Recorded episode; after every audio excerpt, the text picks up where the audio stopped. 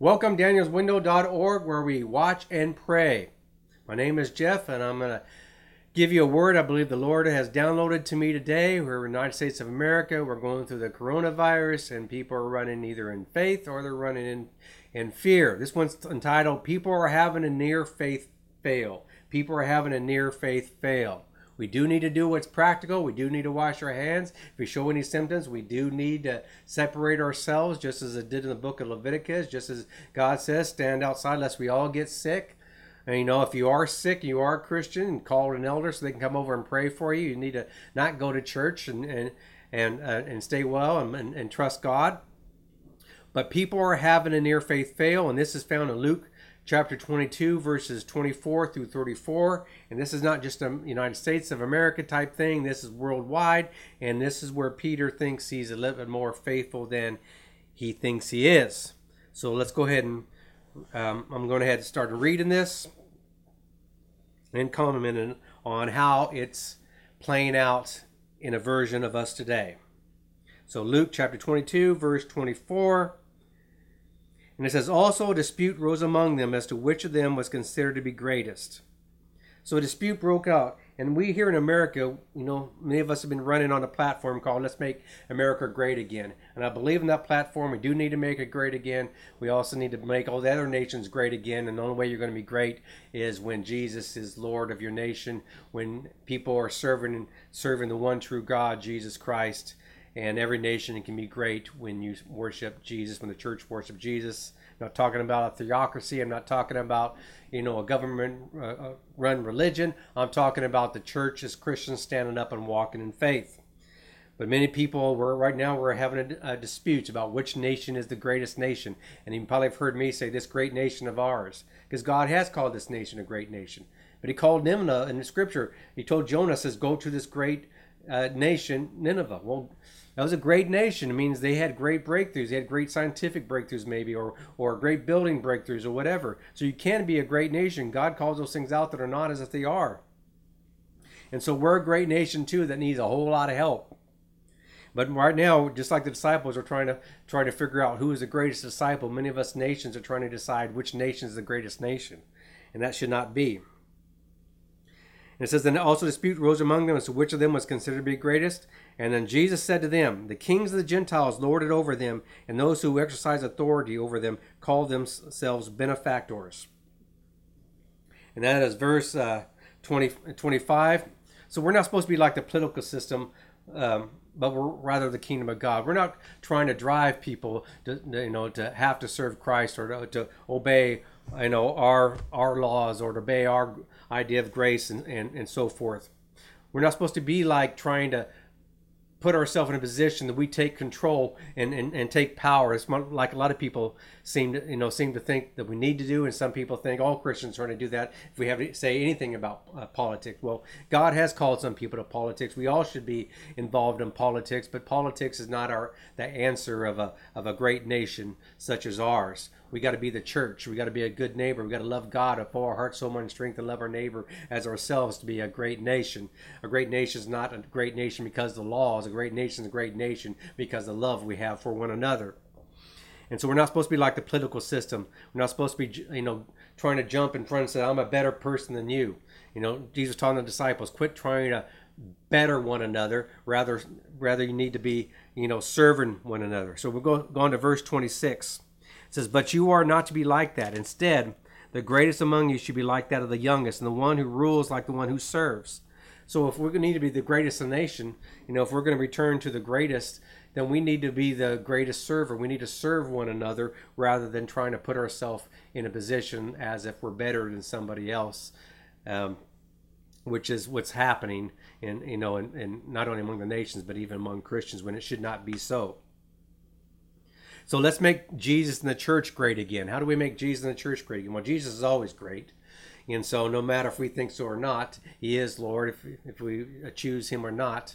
Um, but we make the church, you know, Jesus and the church are great by by the church going into repentance. We need to be repentant. If we don't live a life of repentance, then we cannot be great. We're not going to serve one another. We're going to serve ourselves. We don't live a life of repentance. Humility Humility means we think the best of one another. It means we, you know, we think highly of one another. We don't go beyond what we have done and you know done in the name of the Lord. We don't go beyond our our own giftings, our own establishments, but rather we think highly of what other people have accomplished. Um, if we want to be great again as a church, then we need to serve one another, not lording over one another.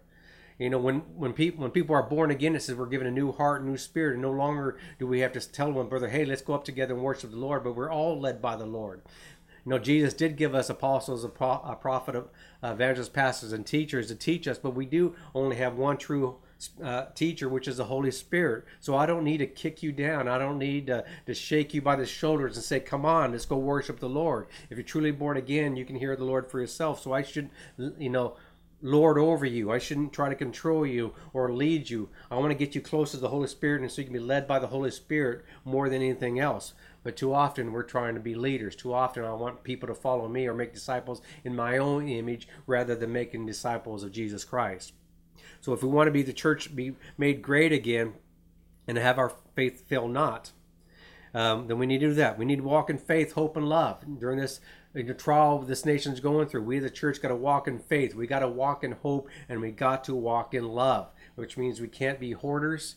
It doesn't mean we just let anybody in and take whatever we have, but it means when we're moved to compassion, we're, we're led by the Holy Spirit, we let people in, we help people who can't help themselves or don't know Christ so we can lead them to Christ. If USA has become a great again, it will be as the church rises up and serves the people again. Verse 27. So let's go verse 27 it says for for who is greater than the one who's at the table or the one who serves? Is it not the one who is at the table? But I am among you as who serves. So Jesus is the greatest of all because he served us eternal life. And you can't get any better than that. He gave his life. There's no greater love than a man who lays down his life for his brother. But we can serve where we can serve. So we want to rise up and be that servant, Christians, be that servant rather than try to lord eh, over people. So for who is greater than the one is at the table at the servant it is not the one who is who who is at the table, but I am among you as one who serves. In verse 28. It goes on and says, You are the one who have stood by me in my trials. So, what does that mean? We're going to have trials, and we're going to have trials at church. We are given the trials and tribulations. There's no amount of faith that you can have that avoid trials and tribulations. Faith is to help you walk through the valley of shadow of doubt, as I like to call it. It's called the shadow. Of the scripture says, "In a valley, valley of the shadow of death," but it's it's really the shadow of doubt is what we began. I mean, uh, well, let's go on here. And so we uh, are going to have trials. We are going to have to stand with Jesus Christ. People are going to accuse us of not being compassionate or being arrogant or ignorant or stupid because we're following this faith thing. We're following this Jesus thing. We believe that God heals. We believe in supernatural protection, along with uh, practical ways that God has told us, you know, to, to, to stay clear and clean, as I like to call it. Let's go on from verse to 28. It says, You are those who have stood by me in my trials, and I confer on you a kingdom, just as my Father conferred on me. So here's 29.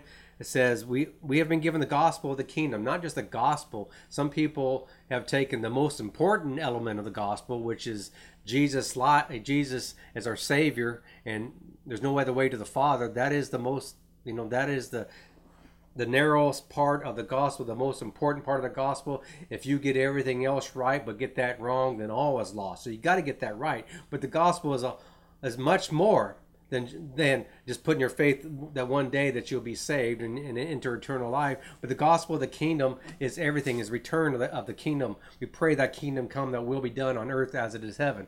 Now I'm not talking about this idea of kingdom now theology. The kingdom of God is here. In fact, you must be born again to see the kingdom of God.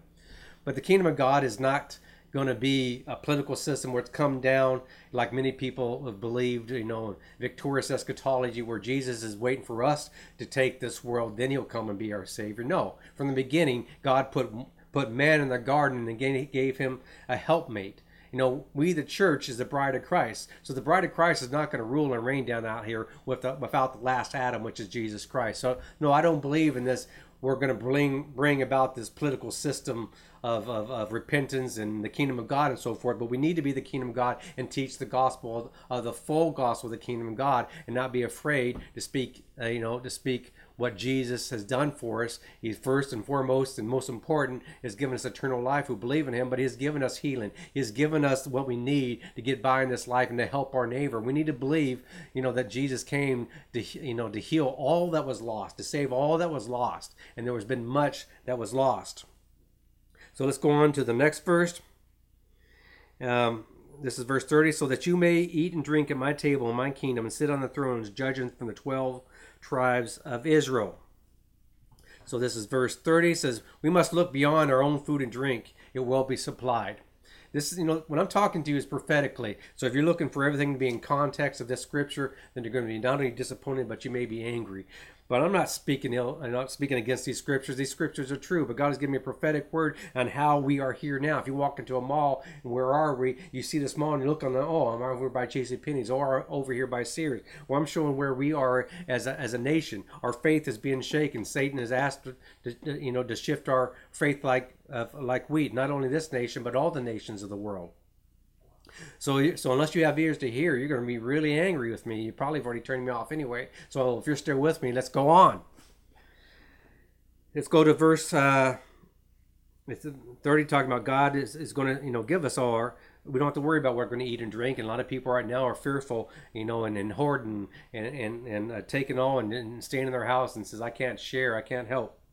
Uh, verse 31 says, Simon, Simon, Satan has asked to shift you like wheat. But I have prayed for you, Simon, that your faith um, may not fail, and when you have turned back, strengthen your brothers. So Satan has asked to shift the church worldwide like wheat. Satan has asked to shift this world, you know, to, to, to shake our faith, to see if it's really faith. You know, faith comes with a trial, faith comes with a fight.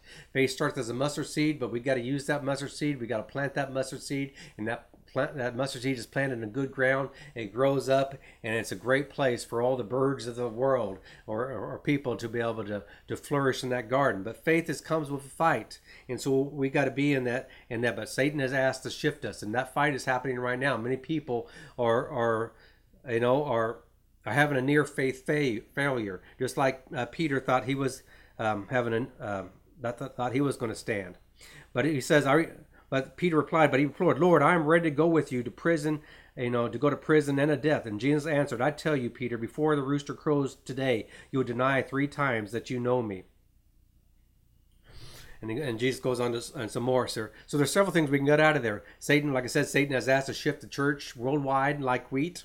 Many people's faith right now in this coronavirus has been shifted. Many people believe that God heals or wonder if God really does heal, if God protects. Will God really protect us? You heard the that God will keep you protected in the land of Goshen wherever you are. But many people are beginning to doubt that. Satan has shifted them to show what you, what you truly believe. Because you don't truly believe because you're in church shouting hallelujah. You don't truly believe because everybody around you is you know, is, is worshiping God. You truly believe when you're left alone and looking at the enemy face to face, eye to eye, and wondering if God is going to bring you through this. That's how Satan shift us like wheat. We get in trials and tribulations and we're wondering if we're going to make through this. But Jesus prayed for Peter that he makes it through this. But Peter had to go through it. So let's pray for one another that our faith will hold out. Verse 32. We need to pray for one that our faith will hold out. Faith is not about getting more and more faith and big faith. I've, I've taught and I teach, you know, on, on faith that faith is is a we all have faith, just like we all have muscles. But do you have an enduring muscles? Do you have a saving faith? As, as a lot of Baptists say, you have a saving faith. Do you have a faith that will take you from from A to Z? Do you have a faith that will take you from the beginning to the end? Do you have faith that will take you from the Alpha to the Omega? It's an enduring faith. And Satan has asked us has asked us to shift that enduring faith, and many people are finding out that they're that they do have faith, but when tribulation and trial comes, they've lost that faith. They receive it in the beginning with, with great grandeur and great joy, but they've lost that faith because it was not in good ground; it was in rocky ground, and and so forth. But if but those of us who have enduring faith, we can go from from beginning to end. We can go through the trial and tribulations and be shaken, but not fall out. That when the storms comes and the storms beat upon the house, because our house is built upon the rock and not on sand, that we we continue to stand, and that's where we are right now. We as Christians and we as non you know, people as non Christians in this in this nation in this world are having a storm hit us. But those of Christians, we got to stand strong in faith because we are grounded and rooted in love in the love of God. God. For God so loved the world that gave his only begotten Son, that whosoever believe him shall not perish, but have everlasting life. If you believe in everlasting life, that even if you do get sick, you know you don't lose, you still win. And because of that, we can stand no matter what look what we have what enemy we have to look in the in the eye, whether it be coronavirus or flu or some other pandemic out there, we can stand and have done all stand. So let's pray for one another that our faith will hold out because there are some people that have weak faith right now. There's some people that think oh, I'm going to make it through this, and and this is just the beginning of the stages of this of this you know uh, pandemic. Uh, and so, how long are we going to have to you know be without work, and how long can this nation go or your nation go? I know many people are standing in faith now, but what about if it goes a week or two weeks? I believe it's going to go three weeks. Are you still going to be standing? Is your faith going to take you to the next 21 days? You know, at least tell, you know, to Passover or to, uh, towards Easter, Easter, you're going to find out if, you know, if your faith is going to fail or not. Um, but many people are going to have a near faith failure, just like Peter had a near faith failure. His faith made it through. He denied Jesus three times, which is an unpardonable sin. Jesus said, If you deny me before men, I'll deny you before God and his holy angels. But the fourth time, the fourth time when Jesus says, Go tell Peter and the disciples, go tell Peter and the disciples, you know, that I have risen, Peter was the, was the first one in the tomb. Peter's, you know, passed on John. John stopped at the tomb and Peter went in. So the fourth time, Peter did not deny Jesus. In fact, when the church grew 3,000 one day, Peter was the one that, who gave the sermon. He is the one that told people to repent. So if you have denied Jesus in, in your life, you know, it's it's not a one-time deal. Repent and return to Jesus, and He'll receive you, and you know, receive you back into the fold. In fact, I don't, you know, you're not going to go to hell because you deny Jesus one. You're only going to go to hell because you continue to deny Jesus and don't want anything to do with you. But Peter responded the fourth time, and and and, and came in. But many people's faith are going to fail them right now. You know, many people believe that God is the healer, Jehovah Rapha, believe that, that Jesus heals, or believe that God protects us from sickness and disease. Not that we negate the you know things he's also told us to do about cleanliness and washing our hands and so forth, you know, and, and, and staying in faith and staying in hope, but but in people, their faith is being tested. So we need to pray for one another that our faith fail not, or that our faith continues and takes us through the whole shifting process. So when Satan is done shifting, we're still there. That everything else that's, that should fall away, that's not a God, will fall away. That our presumption, you know, of, of, of being a great religious person, our presumption of being holy, our presumption of, of being a great man of faith is being tested right now. And you're going to find out just how much faith you are and find out how much you trust in yourself and your own abilities rather than in Jesus Christ himself to get you through this as you walk through the valley of shadow of doubt. Verse 32 Then we'll be ready to strengthen our brothers and our sisters worldwide. This is with the promise that, that Jesus gave Peter. You know, when he's going through this trial, when Satan is shifting like wheat, you know, it's, it's just like God's nature, you know, to tell you these bad things are happening, but I'll, I'm also going to give you a promise. I'm going to bring you through. He told that to Adam and Eve, says, This seed that the woman's going to have is going to crush the head of serpent. And here's Jesus doing the same thing, says, Peter, you're going to make it through this because I've prayed, and God answers every single one of my prayers but you're going to have to go through the valley of shadow of doubt. You're going to find out just how much you are flesh and how much you are spirit, how much you trust in your own ability to stand strong, and how much you're going to trust in in in my ability to keep you standing and keep you strong. So there will be times we'll be ready to strengthen our brothers and sisters worldwide. So once we make it through this, we as Christians who who pass this test should be strengthened and if you do fail this test, you also can be strengthened and in, in, return of that faith and hope. And you too can go out this and strengthen, you know, other disciples and strengthen our brothers and sisters in Christ worldwide. Verse 33 says there's going to be some humbling moments. This is when Jesus or Peter you know, thought he was strong, could stand on his own, found it. So there's going to be some humbling moments in the next three weeks, the next 21 days.